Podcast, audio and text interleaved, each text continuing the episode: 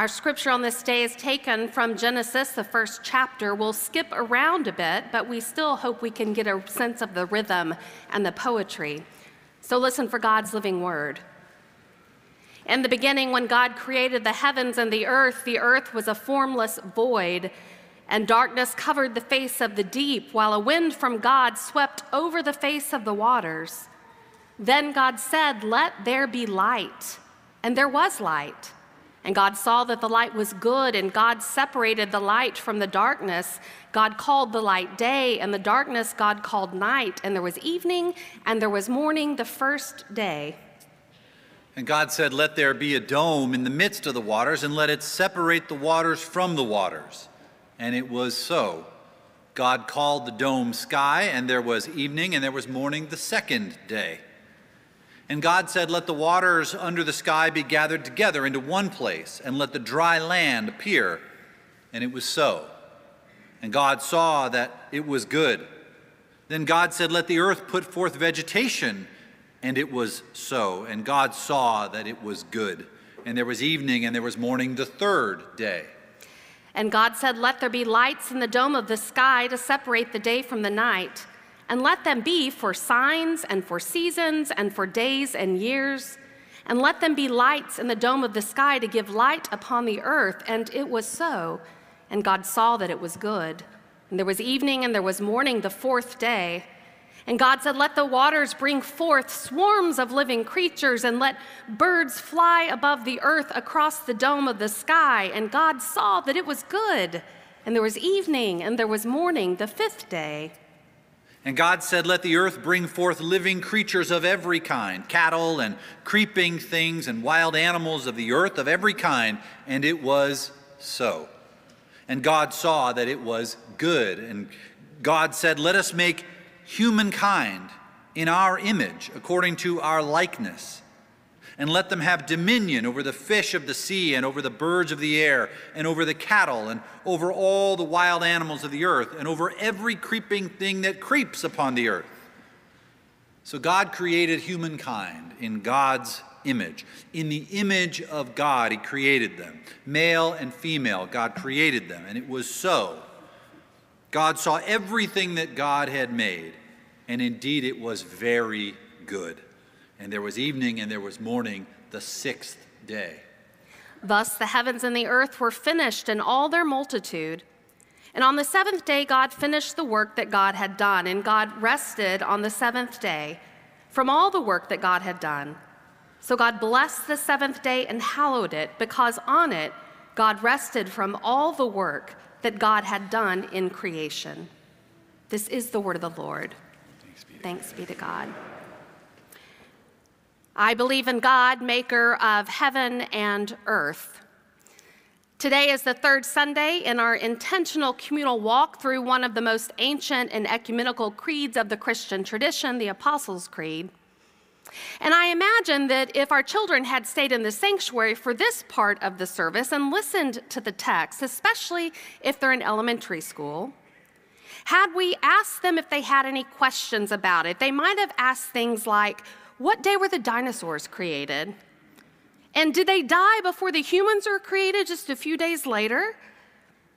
In another few years, were we to ask them again, perhaps their questions will have become the ones the late biblical scholar Sib Towner asked in his commentary on Genesis. How did God go about the work of creation? Was there a big bang? How did life begin on Earth? Did God call on an asteroid laden with amino acids, or even living cells from Mars or some other corner of the universe? Is there life elsewhere in the cosmos as well? I know those questions because I began to ask them in the seventh grade. I was sitting in earth science class when I heard for the first time about this moment we call the Big Bang, and all of a sudden in my twelve-year-old mind, the claims of my faith, the words I had digested from this part of Genesis since before I could remember, seemed to start colliding with all of this new to me science that I was learning. I was perplexed, to say the least. And I imagine I'm not the only one who had a moment like that. Perhaps you did, perhaps you still do. Yet those questions about the how creation came into being are never going to be answered in this poetry from Genesis. Now, you'll notice that I use the term poetry very intentionally, for that is what this text is really designed to do. It's designed to be multivalent, symbolic, an act of art. As a colleague has written, Genesis one is not a physics lesson, and it was written before science had awakened in the mind of humanity. Genesis one is a bold proclamation of who is the author of the universe, the force that makes it all happen, nurturing the astonishing explosion of life on this planet and the artistry of light in the farthest reaches of space. The world is not here by chance. The universe has a purpose. That's basically what my preacher father told me the day I came home from earth science and interrogated him on what I perceived as a major battle between the biblical text and the scientific text. Shannon, he replied, the Bible's not a scientific textbook. It wasn't written to tell us the how things happened, but to tell us the why and the who beyond and behind it all. Again, Towner, Genesis is a theological work in narrative form. It comes to render to us a picture of the author of our existence at work. I believe in God, maker of heaven and earth. In our Presbyterian Reformed theological tradition, when we make that claim, we are not making the claim that we are literal creationists. A literal creationist, usually a pretty loud voice in our marketplace of ideas, adheres to a literal interpretation of Genesis one. They disregard the science of evolution and the study of geology and archaeology, and believe that God brought all the earth and all the rest into being in seven distinct days. And if you ever challenge someone who adheres to that worldview, inevitably you will be told, at least I have been, that clearly you do not take the scriptures as seriously as they do. The Bible says it, I believe it, that settles it. That was a popular bumper sticker in my own ho- old hometown of Waco, Texas. The late author Rachel Held Evans might have also had that kind of a bumper sticker on her car when she grew up. She grew up in Tennessee as a part of the fundamentalist Christian tradition. But as she became a young adult, she experienced her own earth science existential moments, out of which she realized she needed to find a way of being faithful that felt more expansive and made more room for mystery. And as she looked back on why that theological shift was such a critical one for her to make, she wrote, "The problem with fundamentalism is that it can't adapt to change. When you count each one of your beliefs as essential, change is never an option. When change is never an option, you have to hope that the world stays exactly as it is so as not to mess with your view of it." For fundamentalists, literal creationists, Christianity sits perpetually on the precipice of doom. One scientific discovery or cultural shift or difficult theological question away from extinction. They are so fearful of losing their grip on faith, she concluded, they have a tendency to squeeze the life right out of it, end quote. I would add to her statement that part of what we see and hear, not just in the witness of Genesis one, but throughout the witness of Scripture, is that change, creation, recreation, new creation is an important part of all the life that the one we call maker of heaven and earth has breathed into being. So when we call God the maker of heaven and earth, we are claiming that God is a God of creative power, creative activity, creator of all that is seen and unseen. For again, the gift of science is that it can help us understand more deeply the how of our material world. And the gift of our faith can help us realize more profoundly the why of it all, the why of all of us in the first place. Furthermore, the gift of our scripture through the power of God's wildly creative spirit can help us catch these glimpses of the one behind and beyond it all. So what does Genesis one help us glimpse about the maker of heaven and earth. One insight comes from a Jewish friend of this congregation, the Rabbi Yehiel Pupko. Rabbi Pupko is a Judaic scholar at the Jewish Federation of Metropolitan Chicago, and once we were in a conversation about this particular text.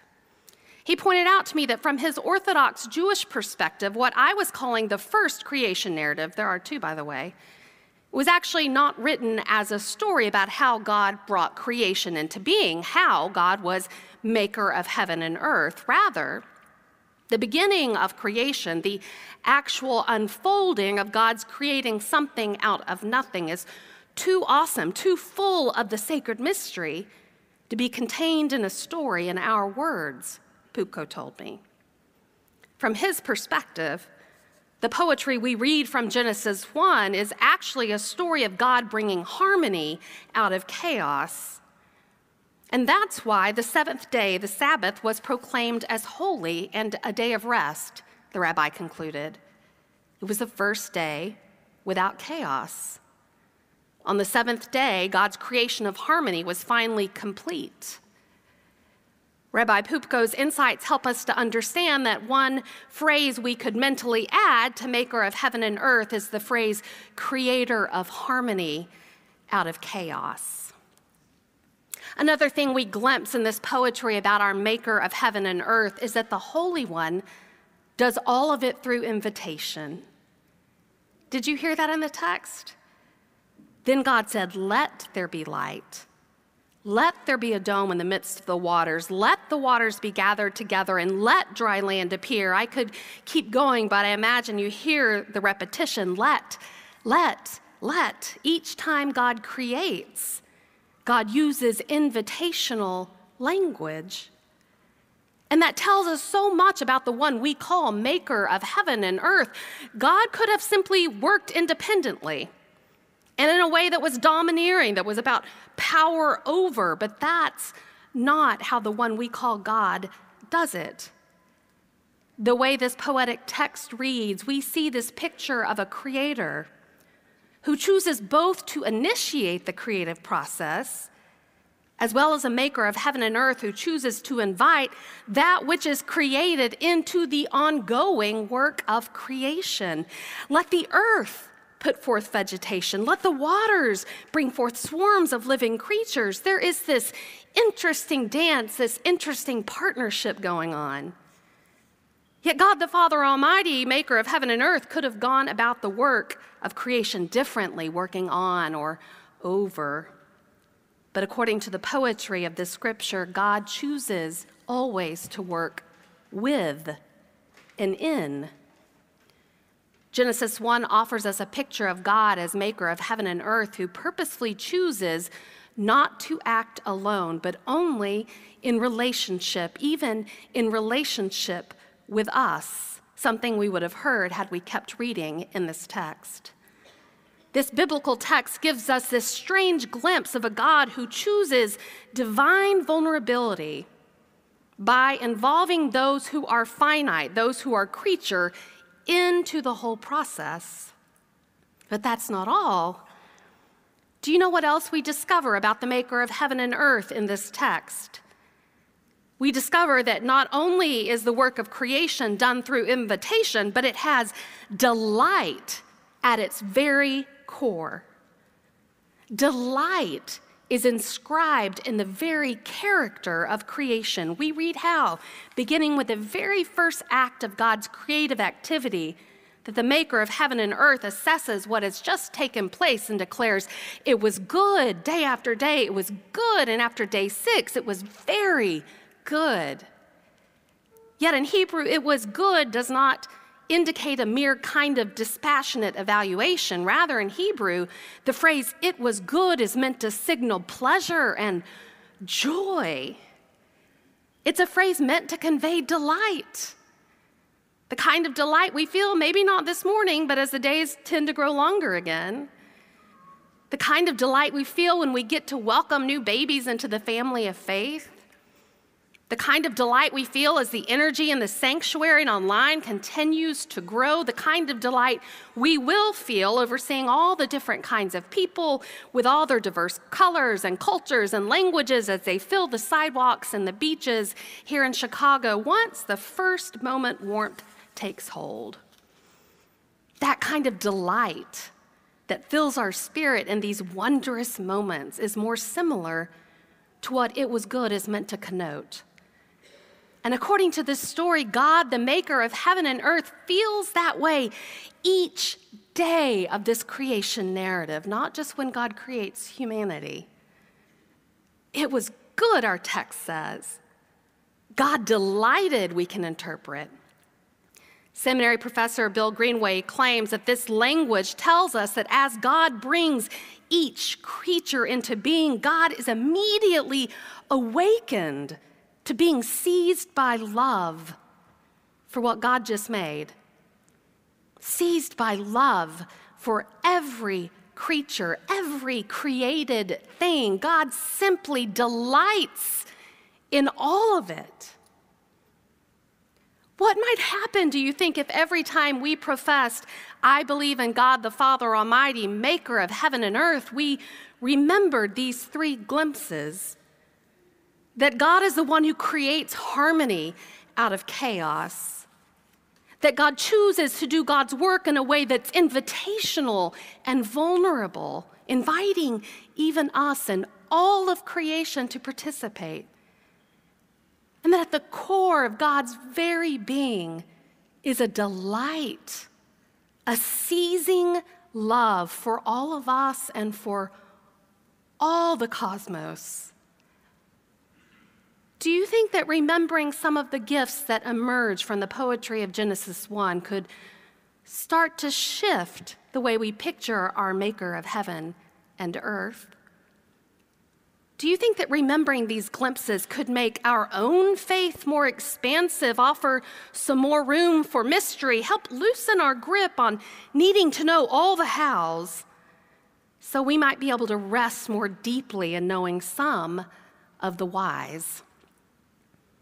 I kind of wish all our kids were still in here so that as families made their way home on this day, or as you move from virtual worship to lunch, we could let them know that the one we call the maker of heaven and earth promises to keep at the work of creating until all manners of things are finally made well.